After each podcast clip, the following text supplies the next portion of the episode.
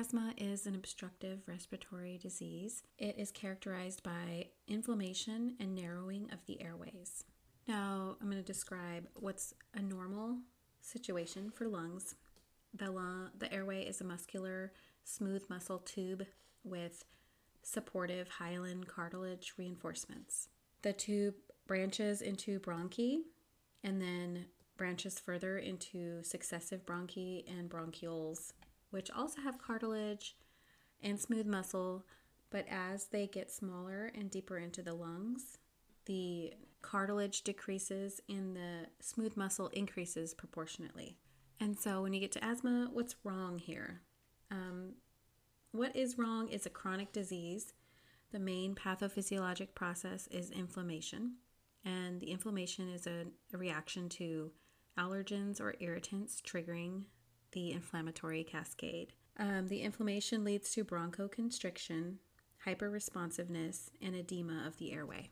It also can cause increased mucus secretion. This causes limited airflow while the airway thickens. The airway walls thicken when the muscles constrict, and it can be blocked by mucus further. So it's really hard to get air in and out, and most especially expiratory release of air. So, with swollen bronchioles plugged with mucus, the classic signs of asthma are wheezing, cough, dyspnea, which is difficulty breathing, and chest tightness. You may also see tachypnea or tachycardia with a nocturnal cough. The signs and symptoms of asthma vary uh, in duration and frequency. The attacks can last anywhere from a few minutes to an hour.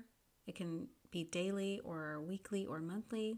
The course of a severe asthma attack, you might see decreased or silent breath sounds, hyperventilation.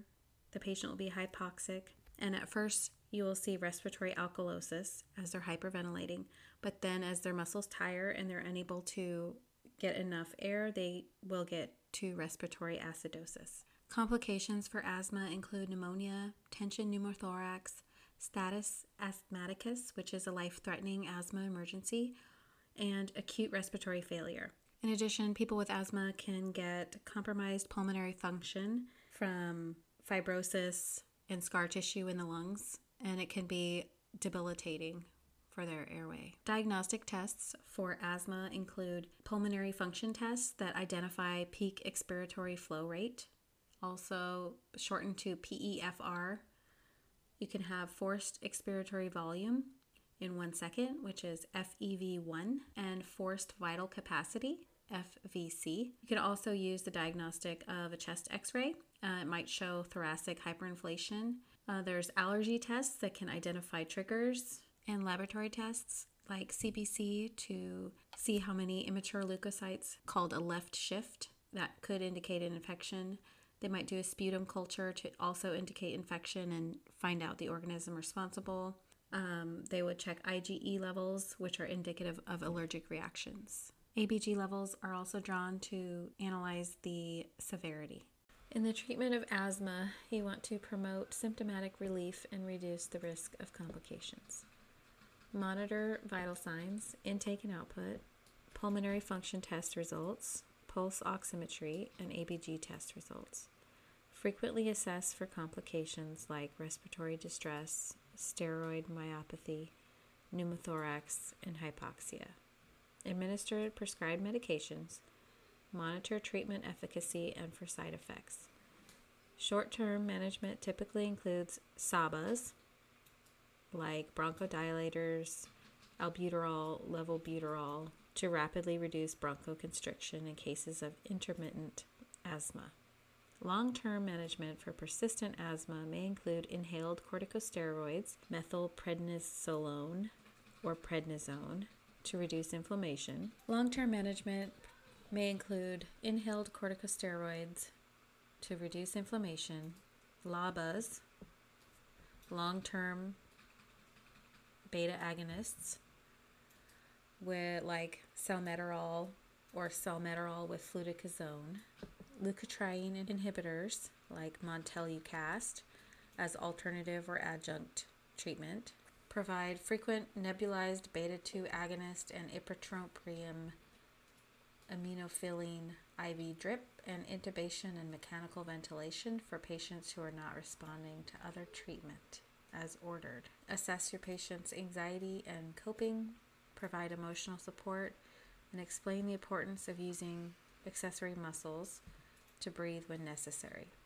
Educate about asthma pathophysiology, potential complications, treatment risks and benefits, correct use of bronchodilators and spacers, and individualized prognosis. Long acting beta agonist medications might increase the risk of asthma related death. They should only be used in conjunction with another long term asthma medication like inhaled corticosteroids by patients with asthma not adequately being controlled with other controller medicines.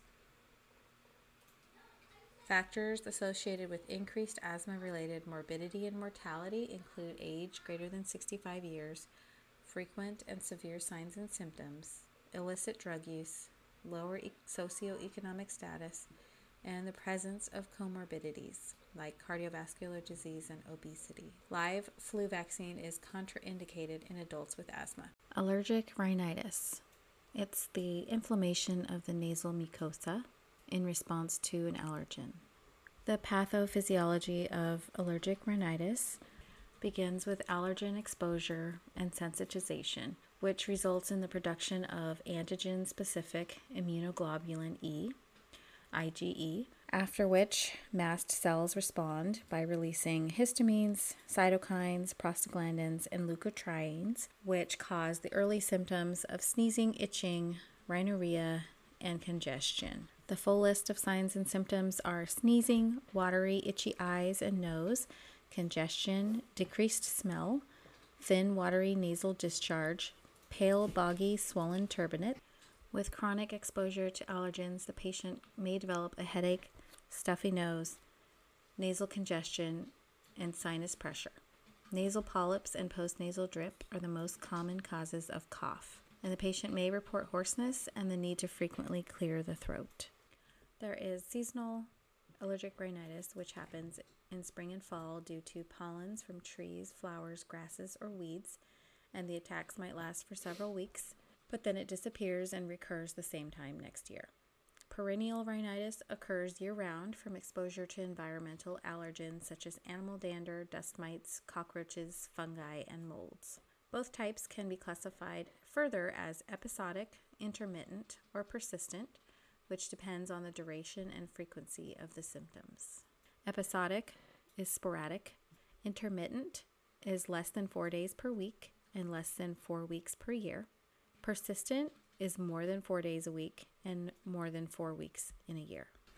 The gold standard treatment is nasal corticosteroid spray, and they are the most effective treatment. Other treatments include antihistamines, decongestants, immunotherapy shots, anticholinergics, and oral medications, including H1 antihistamines, leukotriene receptor antagonists. There are a lot of drugs to treat allergic rhinitis. Nasal spray. It blocks nasal cholinergic receptors, reducing nasal secretions in the common cold and non allergic rhinitis. It's called ipratropium bromide or Atrovent. Then we have antihistamines. First generation antihistamine agents, um, they have the side effect of sedation and somnolence, or conversely, they have paradoxic stimulation of restlessness, nervousness, insomnia. And they have the same side effects as anticholinergics, which are palpitations, dry mouth, constipation, and urinary hesitancy. They include brompheniramine, chlorpheniramine, clemastine, dexchlorpheniramine, diphenhydramine, which is Benadryl. The second generation antihistamine agents do not have the same sedation side effects. So they cause minimal sedation and a few effects on psychomotor activities or bladder function. They are more expensive than traditional antihistamines. They include cetirizine, desloratadine, fexofenadine, levocetirizine, loratadine. And their brand names are Zyrtec, Clarinex, Allegra, Claritin, and Xyzal. Next are the second generation antihistamines that go intranasally. They block histamine release and reduce nasal congestion. They do have side effects of headache, bitter taste, somnolence, and nasal irritation. and the longer use increases risk for rebound vasodilation, which can increase congestion. Their names are azelastine, olopatadine, and then you get to corticosteroids, and these are administered nasally. They inhibit inflammatory response of allergic rhinitis. They decrease mucosal inflammation and facilitate drainage of sinuses. Systemic effects may occur with higher than recommended doses, but at recommended dose, there's unlikely systemic side effects. There will be mild transient nasal irritation, mucosal drying, nosebleeds, and in rare instances, a localized fungal infection with Candida albicans. And these are budesonide, beclomethasone, ciclesonide, flunisolide, fluticasone, mometasone, triamcinolone, triamcinolone. And their brand names are Rhinocort, Omnaris, Flonase, Nasonex. Last, you have oral decongestants. These are pseudoephedrine. Also, the brand name is Sudafed. It stimulates adrenergic receptors and promotes vasoconstriction of the superficial vessels it reduces nasal congestion. It also stimulates the CNS, causing insomnia, excitation, headache, irritability, increased blood and ocular pressure, dysuria, palpitations, tachycardia. Uh, the tolerance is variable, and some patients will have adverse reactions, and it's good to advise them of all possible reactions. A patient should inform their healthcare provider if they are pre existing cardiovascular disease, hypertension, diabetes, glaucoma, benign prostatic hyperplasia, hepatic or renal disease is present before starting Sudafed therapy. They may also have rebound nasal congestion with chronic overusage. Intranasal decongestants are oxymetazoline, phenylephrine, which have the same method of action and side effects as Sudafed. And you should teach patients that these drugs should not be used for more than three days or more than three or four times a day rebound nasal congestion may occur, and addiction is possible. Leukotriene receptor antagonists, LTRAs, and inhibitors. These are the antagonists are montelukast and zafirlukast. They suppress leukotriene activity, inhibiting airway edema, bronchoconstriction, mucus production, and inflammation. They are well tolerated. They might cause dizziness, headaches, rash, altered liver function, or GI changes. The inhibitors are zileuton, and this has the same action, but it's um, you have to monitor PT levels if the patient is taking warfarin. Do not stop therapy for these leukotriene receptor antagonists without consulting a healthcare provider, and it must be given on an empty stomach.